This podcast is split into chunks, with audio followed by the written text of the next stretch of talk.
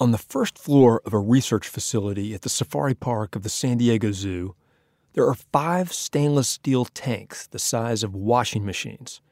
It's cold inside the tanks. Very cold. So it's a little bit like a thermos, Okay. only the opening is big enough to insert um, racks that are like towers that look like apartment buildings that have multiple floors on them.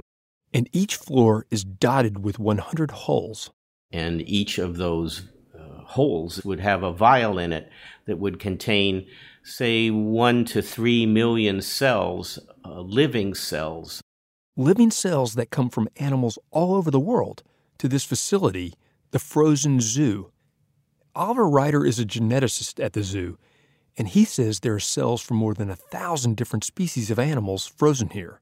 So you could take out those vials and, and you might pick up one and it's a gorilla and put it down and move to another place in the box and pull up and it would be a lemur and put that down and pull up another box and it might be a stork or a crane.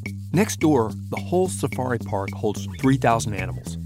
But here, in one room, there are cells from 10,000 animals preserved in a few freezers on wheels. It's like a space age Noah's Ark. And it's absolutely irreplaceable because, I mean, almost all the animals that are represented in it died a long time ago. But through their cells, their genes live on. And many of those genes come from species on the brink of disappearing. Peter Gwin, and you're listening to Overheard at National Geographic, a show where we eavesdrop on the wild conversations we have here at Nat Geo and follow them to the edges of our big, weird, beautiful world. This week, how banking cells of endangered animals could help researchers rescue these species from non existence. More after this. Hey, I'm Andy Mitchell, a New York Times bestselling author. And I'm Sabrina Kohlberg, a morning television producer. We're moms of toddlers and best friends of 20 years. And we both love to talk about being parents, yes, but also pop culture. So we're combining our two interests by talking to celebrities, writers, and fellow scholars of TV and movies Cinema, really. about what we all can learn from the fictional moms we love to watch. From ABC Audio and Good Morning America, Pop Culture Moms is out now wherever you listen to podcasts. So you like you remember that part in Jurassic Park where they open up the fake shaving can, fake shaving cream can, and they put the little vials. Yeah, it's kind of like that, but on a bigger scale. This is Kate Gammon, a freelance science writer. We first learned about the frozen zoo because of an article she wrote for Inside Science. And she first learned about the zoo at a conference where Oliver Ryder was the keynote speaker. And so I, I got really interested in the idea of conservation biology through deep freezing and through cryobiology. Okay, so we gotta I gotta ask you, what is cryobiology? That's a giant word. That's a kind of a scary word. Sure, it's biology, so the study of life that takes place at a very, very low temperature. And the temperature that scientists have pinpointed is negative 196 degrees Celsius. And that is the temperature where almost all processes of life stop.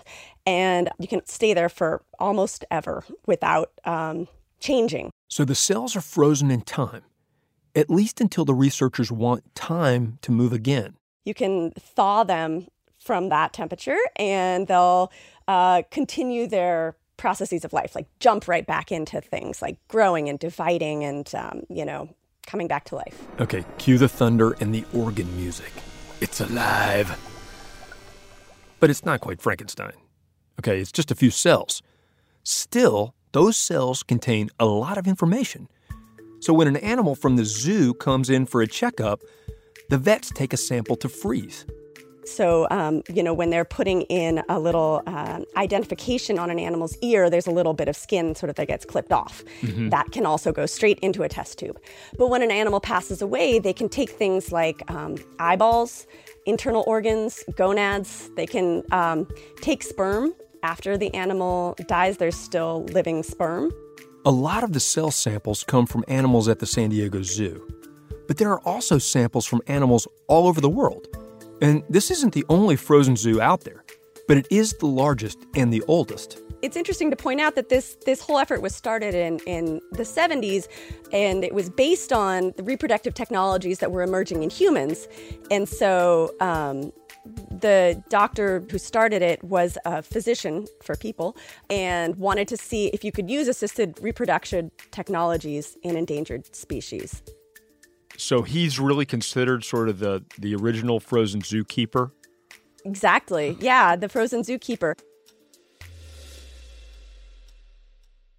His name was Kurt Benirschke, and he was a pretty forward thinking guy. I mean, when he started saving cells of endangered animals, it was like 10 years before conservation science had even been invented as a discipline.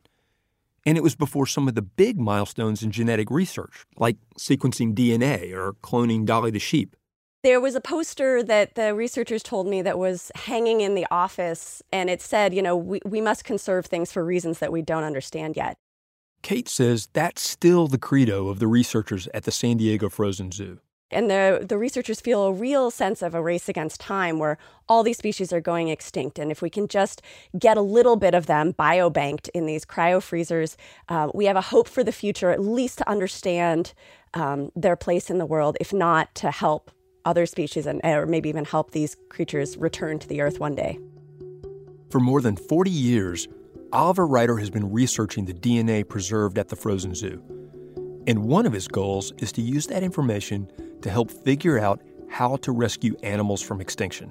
I think my colleagues would certainly remember the time when we would receive a sample from the last individual of a species, and it's a weighty responsibility.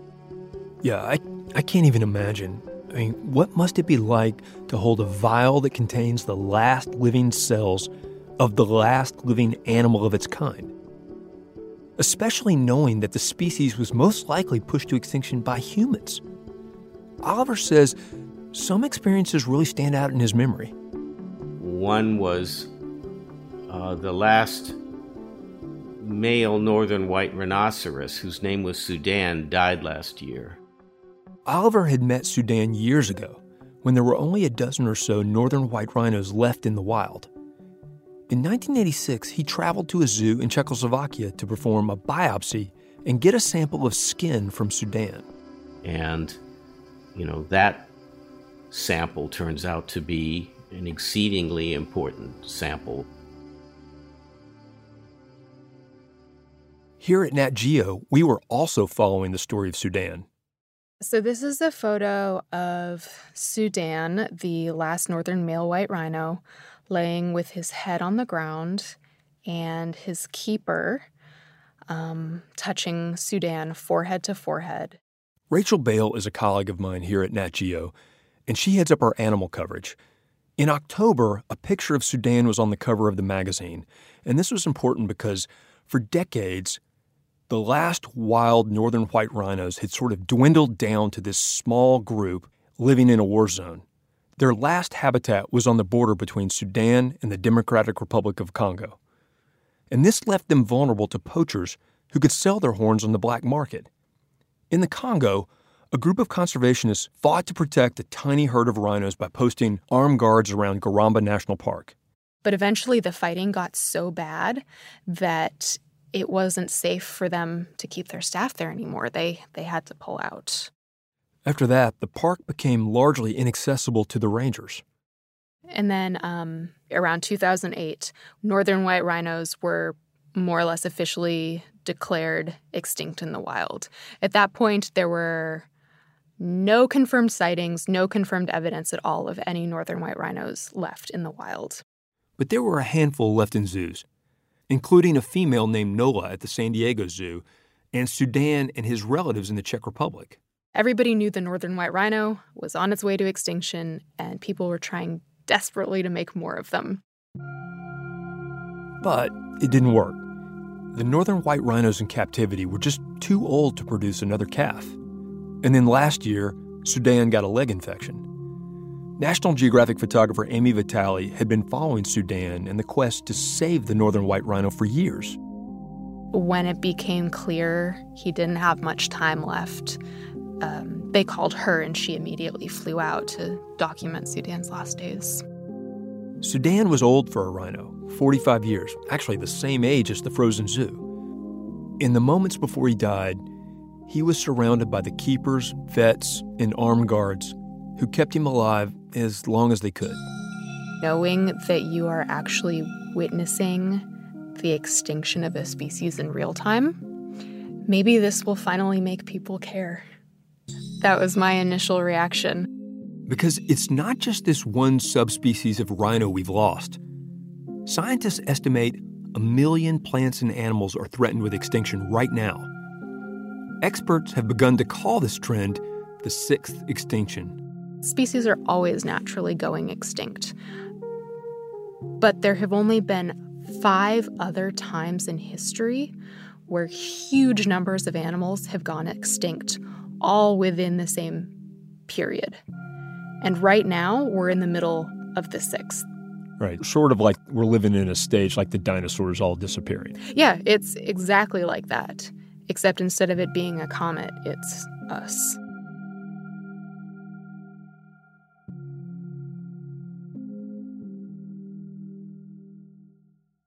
All we have left of the last male northern white rhino are his cells. But Oliver didn't just collect a sample from Sudan. We have uh, living cells from 12 northern white rhinos. That's fascinating. I mean, you have this little immortal herd of frozen rhinos. Like, what can you do with that? What's the application of it at some point? Well, okay, Peter, but I would just say that we have the cells of rhinos. We don't actually have a herd of rhinos. We have the potential for that. We have the potential because as long as the DNA remains intact, there's hope for bringing back the animal. It's a hope that, over time, feels more and more realistic. Over the course of the years that the frozen zoo has been uh, in operation or has been uh, uh, banking samples, technologies have developed in an astounding and, and maybe, I think, quite unpredictable way. Researchers at the Frozen Zoo have already managed to turn skin cells from northern white rhinos into a special kind of stem cell. These are cells that can make any cell in the body. And these stem cells, they could even make eggs and sperm, which could then be used to create an embryo, which could then be implanted into a surrogate animal. It sounds like science fiction, but at least in theory, it could work. There's actually another subspecies of white rhino, the southern white rhino, and it's close enough genetically to the northern white to carry its calf. Oliver says it's already been done in mice. A baby mouse was actually grown from skin cells. Of course, it will be challenging to replicate this with rhinos, but Oliver says it's worth a shot we are facing a choice to let the northern white rhino go extinct or to try to utilize this technology. And the possibilities are kind of thrilling if you let yourself imagine them. I mean, if we could bring back an animal that's about to go extinct, it makes you wonder could we bring back an animal that went extinct 10 years ago? A hundred? A thousand? Jurassic Park is a great story, and it's fiction. It's a story. I think that the uh, I'm just pausing to collect my thoughts here.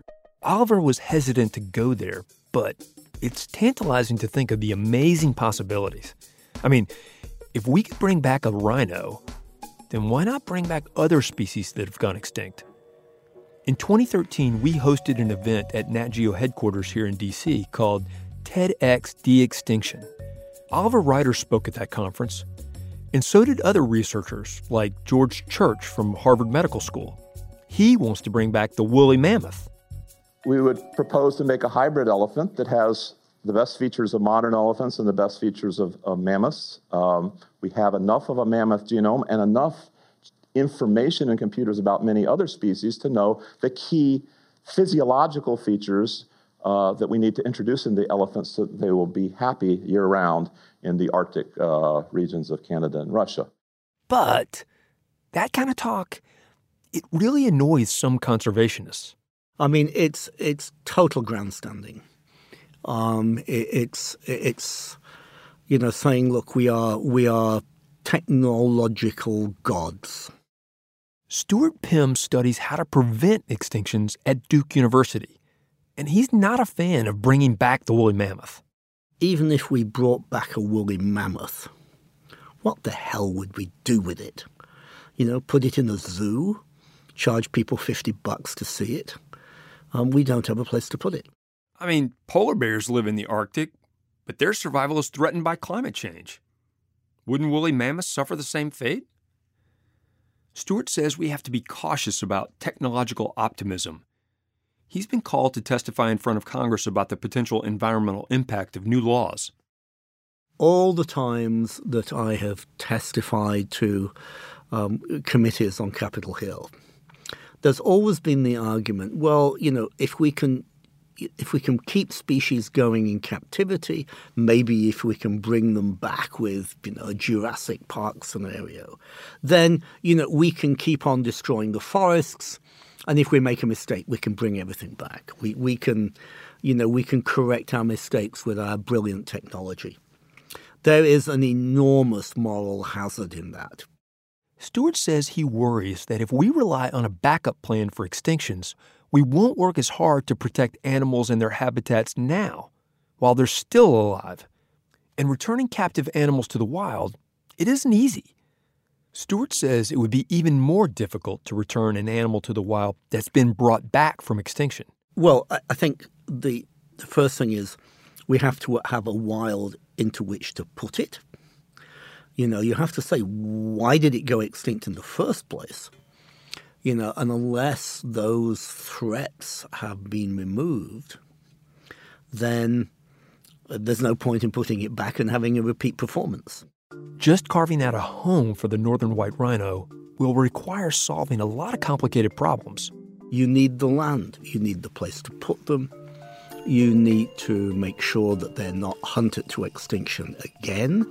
You need to do something to aid the local communities so that they view it in their interest to keep these animals going, all against a background of the very difficult political challenges that all West African countries face. And then, will the animals be able to survive on their own?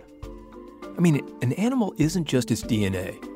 Stuart says it's a link in a whole interconnected ecosystem from the specific plants it eats to the animals that eat it, even down to the bacteria living in its gut.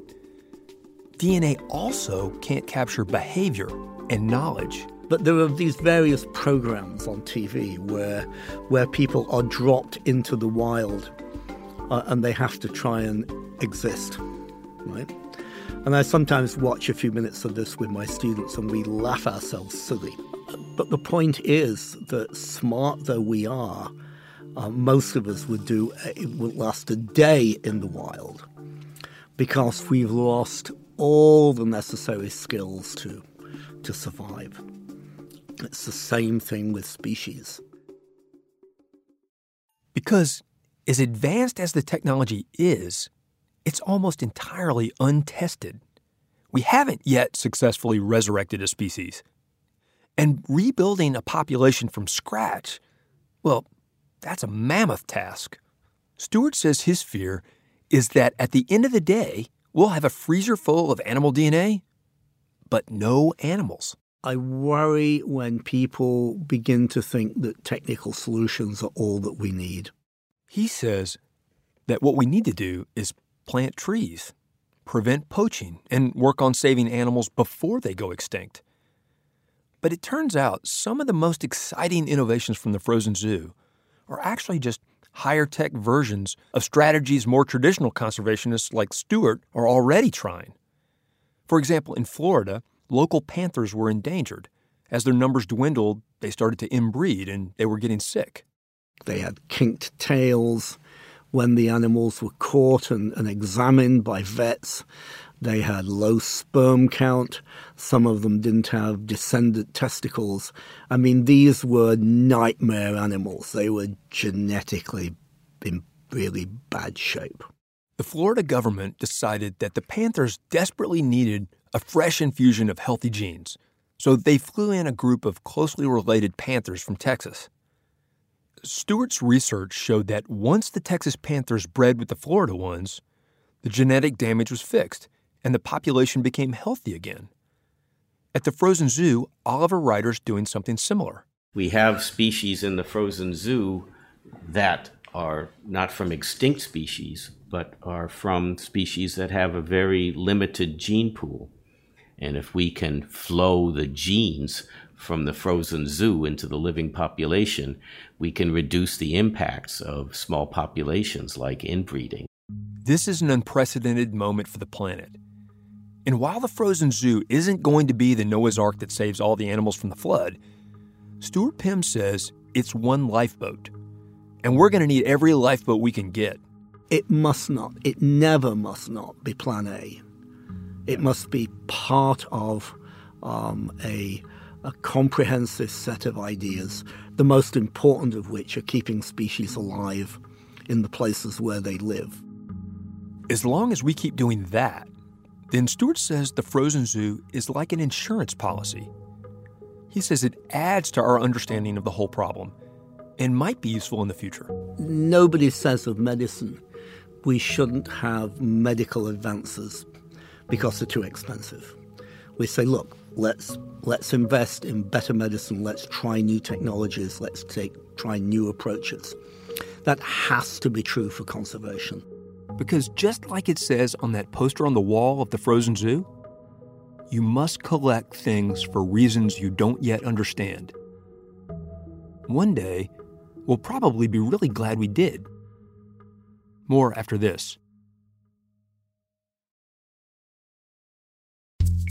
While the San Diego Zoo is trying to preserve animals through their cells, Nat Geo explorer Joel Sartore is trying to photographically preserve animals by taking portraits of every species. It's a project he calls the Photo Ark. We'll put a link to some of his work in our show notes. And you can hear more about Sudan, the last male northern white rhino, from photographer Ami Vitale. She followed his story for nearly a decade before she photographed his last moments. She wrote about that experience in the October issue of the magazine. And all the talks from the TEDx De Extinction Conference are available online, including the one from George Church about recreating the woolly mammoth.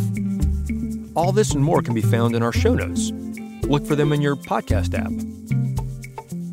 So, this is our last episode of season two, and I can't believe it's gone so fast, but it's been a great wild ride of cool stories, and we really hope you've enjoyed them. The best way to know when new episodes are available is to subscribe in your favorite podcast app, so stay tuned. I'd also like to say a heartfelt thank you and farewell to two important members of our team, Emily Ochsenschlager and Ibby Caputo. We couldn't have pulled it all together without you guys. Overheard at National Geographic is produced by Brian Gutierrez, Robin Miniter, and Jacob Pinter. Our senior producers are Kristen Clark and Janae West. Our editor is Ibby Caputo. Our fact checker is Robin Palmer. Our deputy director of podcasts is Emily Ochsenschlager. Hansdale Hsu composed our theme music and engineers our episodes, with additional help from Nick Anderson and Interface Media Group. Special thanks to Annie Celsi and Nicolas Dalmas Di Giovanni. This podcast is a production of National Geographic Partners. Whitney Johnson is the Director of Visuals and Immersive Experiences. Susan Goldberg is National Geographic's Editorial Director. And I'm your host, Peter Gwin. Thanks for listening, and see y'all soon.